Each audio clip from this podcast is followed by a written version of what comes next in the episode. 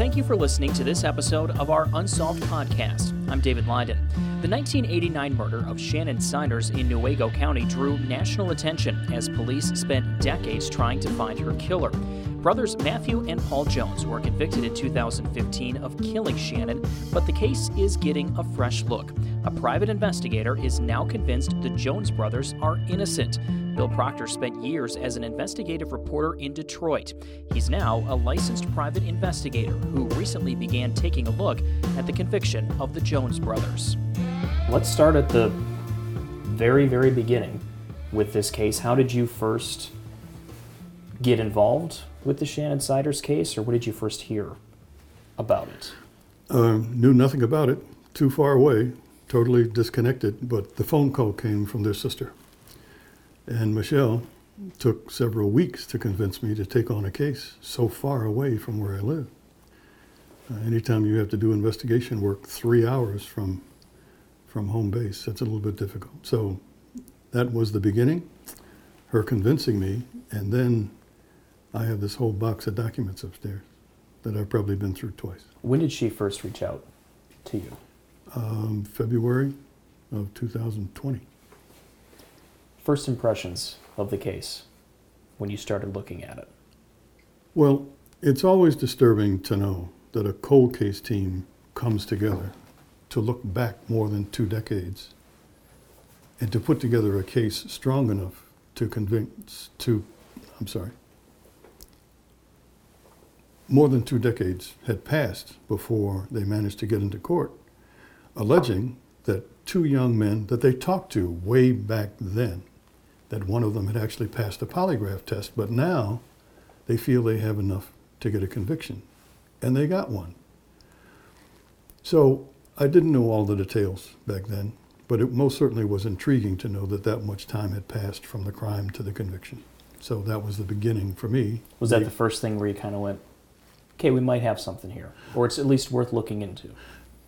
Well, that, that the family may have a legitimate claim uh, especially when she was saying they had no evidence. All they had was conjecture and statements and what people said they heard from the boys that sounded incriminating. The first thing you think about when you hear, well, somebody said X, Y, or Z is context. If over all those years these two young men were hearing from everybody who crossed their path, did you kill Shannon Siders? We know you were with her. And their answer could have been a very calm, Yes, we were with her. We took her home. She was fine when she went in the house, and we went off to party. Well, that's a nice, simple statement.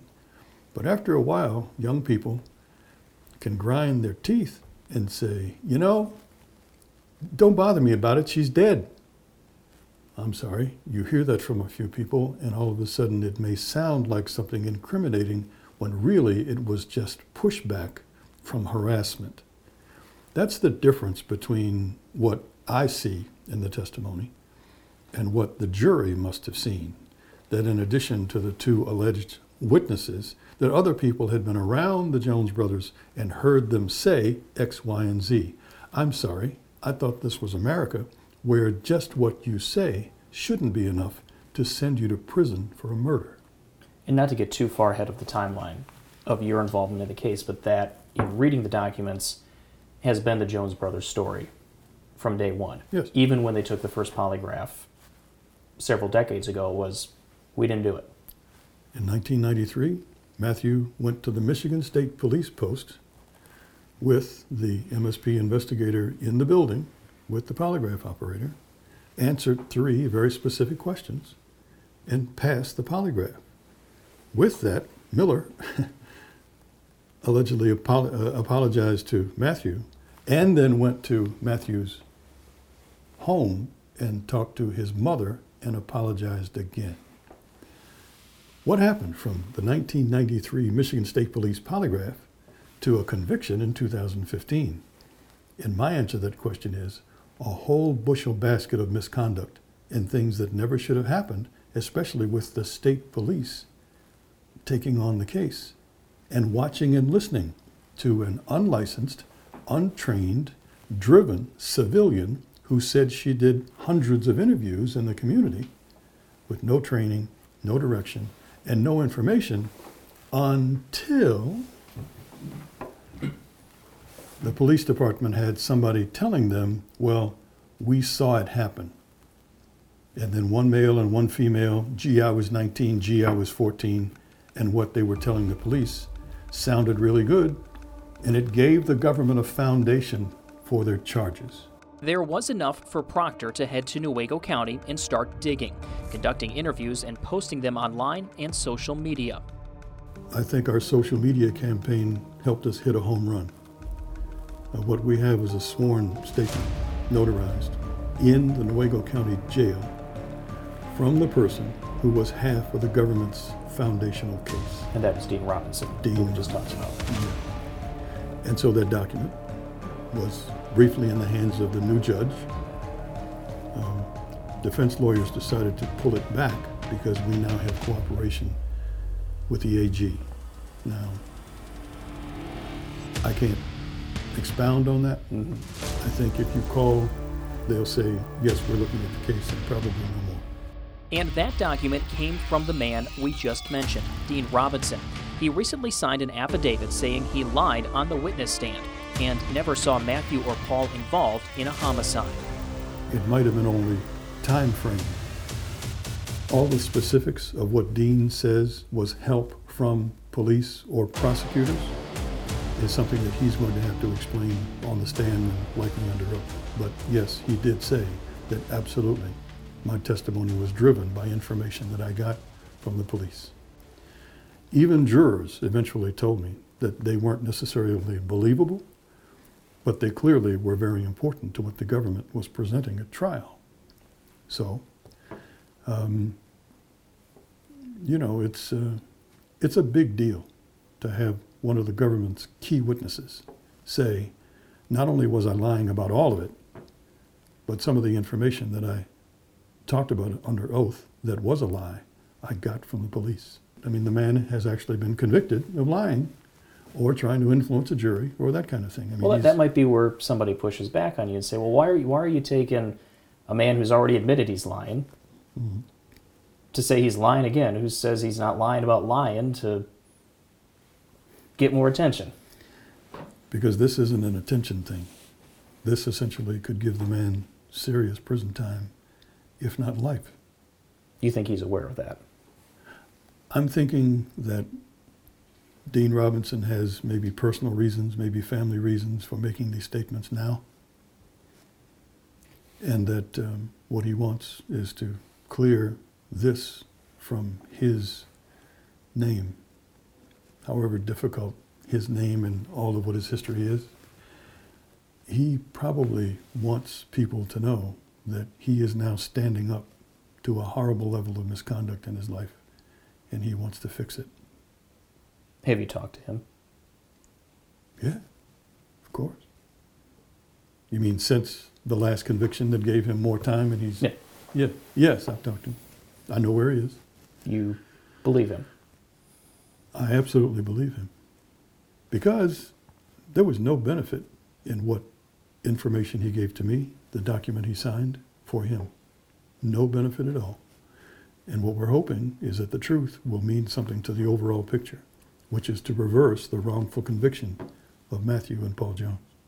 There's no doubt in your mind Matthew and Paul should not be in prison No, right now. those two men should not be in prison. Their worst act was to be nice to a girl who was in the car of one of their friends that she was afraid of. And they took her out of his car and put her in their car, and they drove her together to her home, watched her go inside where there were lights, where there was a dog, and then they drove away, and they were wearing the same clothes, no change in demeanor. By daybreak, when they were back with the same friends that they were partying with the night before with Shannon. So, I mean, there's, there's a pretty comfortable straight line. None of the people that were with them said that there was any change in them the next day. And because there was some sort of a fight or car accident, the police had hands on both those boys the next day. There was no blood. There was no sign of a scuffle, other than the fight that they had between the guys. Which they've Yeah, admitted to. and yeah, and, and there was nothing on them that indicated some horrible thing that left someone dead.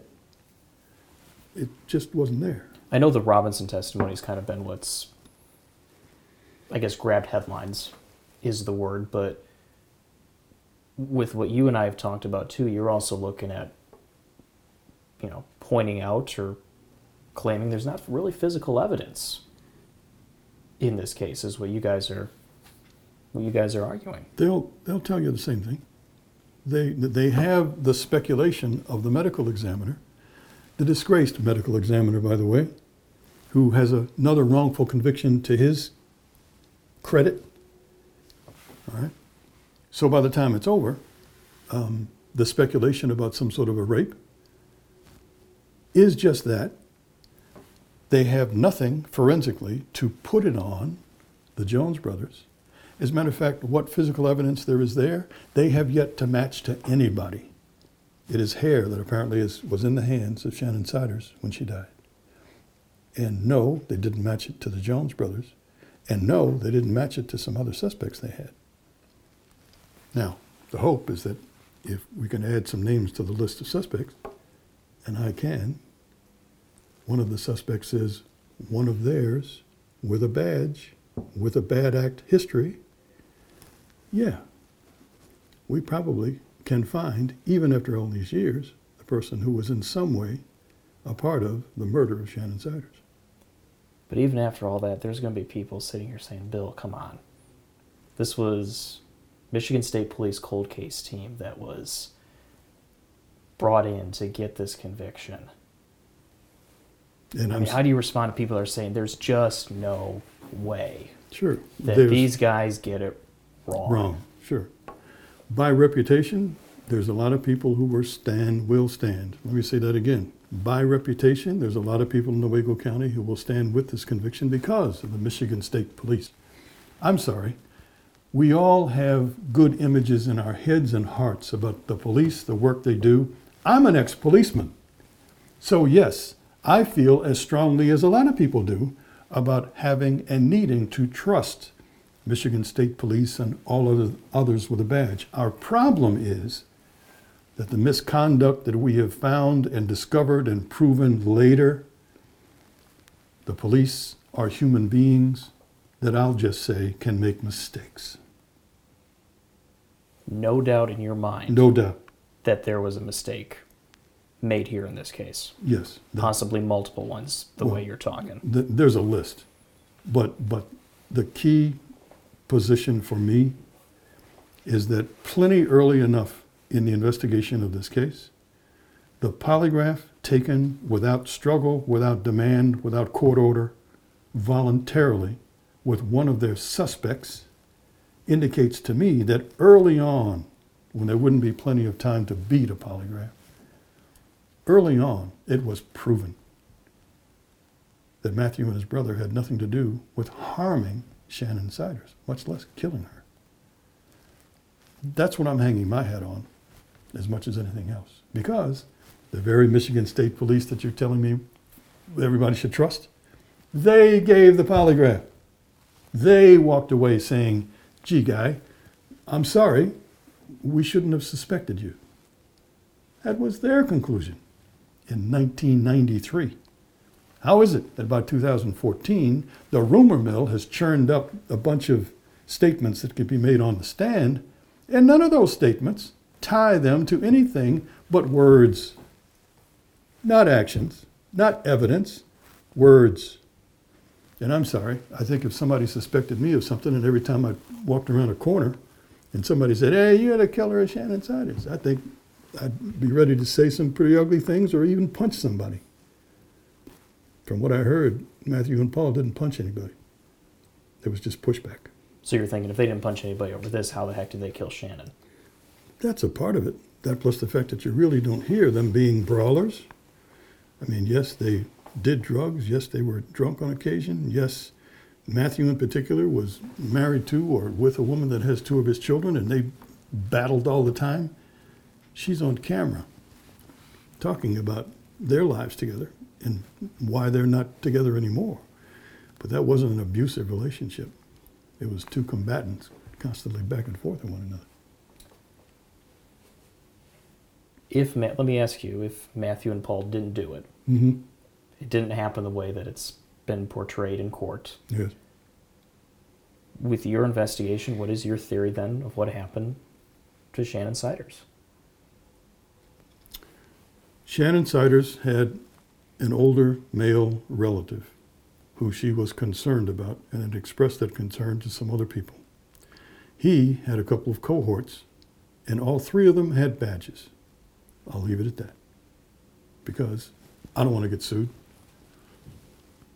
But there's no doubt that there is good reason that other names should be on the list of suspects.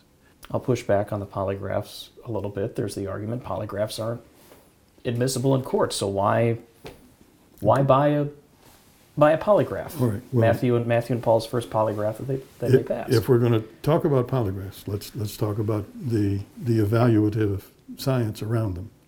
They are about 70% accurate. But the element of them not being allowed in court, as far as I'm concerned, is another court rule that can be a barrier to seeking the truth. I think people ought to hear the development of science of polygraphs the, the, the statements that come from the machines and the operators, how good operators do really good tests, how bad operators are lazy and miss the mark. I mean, there's a whole lot of debate around the science of polygraphy. Okay. I don't think there's any doubt that in a courtroom, when a jury is trying to determine if the person that they're looking at really did something, they ought to be able to hear that person agreed to take a polygraph, and when they took the polygraph, they passed it, or they failed it. Now, if- th- th- that way there would be balance. There would be additional information for the jury to evaluate, and that's what we don't have here. Your argument is well, at least let the jurors think about it. At least let it be an element in their It, discussion It's- back in the jury room. it should be an element of what they consider as fact and effect, because there's always two things here. I mean, there's things that can be proven forensically, other things that are said by police. I mean, in a lot, of, in most of the cases of wrongful convictions, a, a bad identification is what sends the innocent person to prison. Proctor now hopes that affidavit by Robinson is enough to get the case back in front of a judge. Do you think that I hate to speculate on a court ruling because ultimately this is what this will come down to? Do you think a judge is going to rule in your favor? That either Matthew and Paul need a new trial or we're going to toss this conviction entirely? I would hope that based on this and other elements that we have in our custody, that we've determined, I think there's enough to drive the decision for a new trial. Yes. Do you think it's enough to overturn a conviction? The conviction would be overturned if we get to a new trial. Do you Yes. think that the new trial would end with a different result? I don't think there's any doubt. Mainly because the level of challenge that apparently was unsuccessful in the first trial would be different now.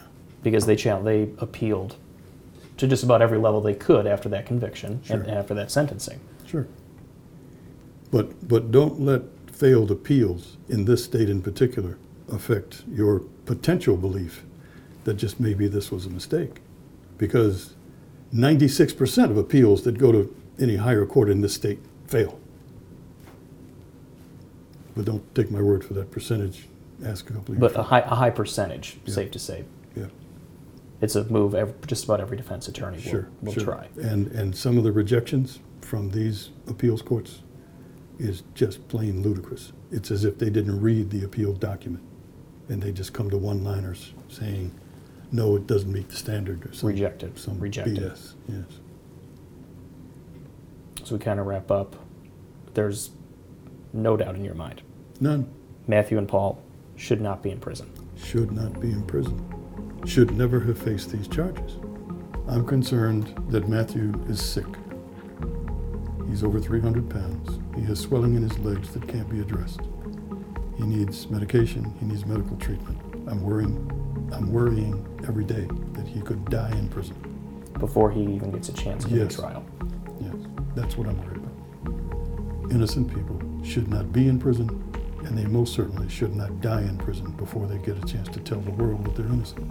We did reach out to Pat Headland, the former police chief of Newaygo and former Newaygo County Sheriff who spent significant time investigating Shannon's murder.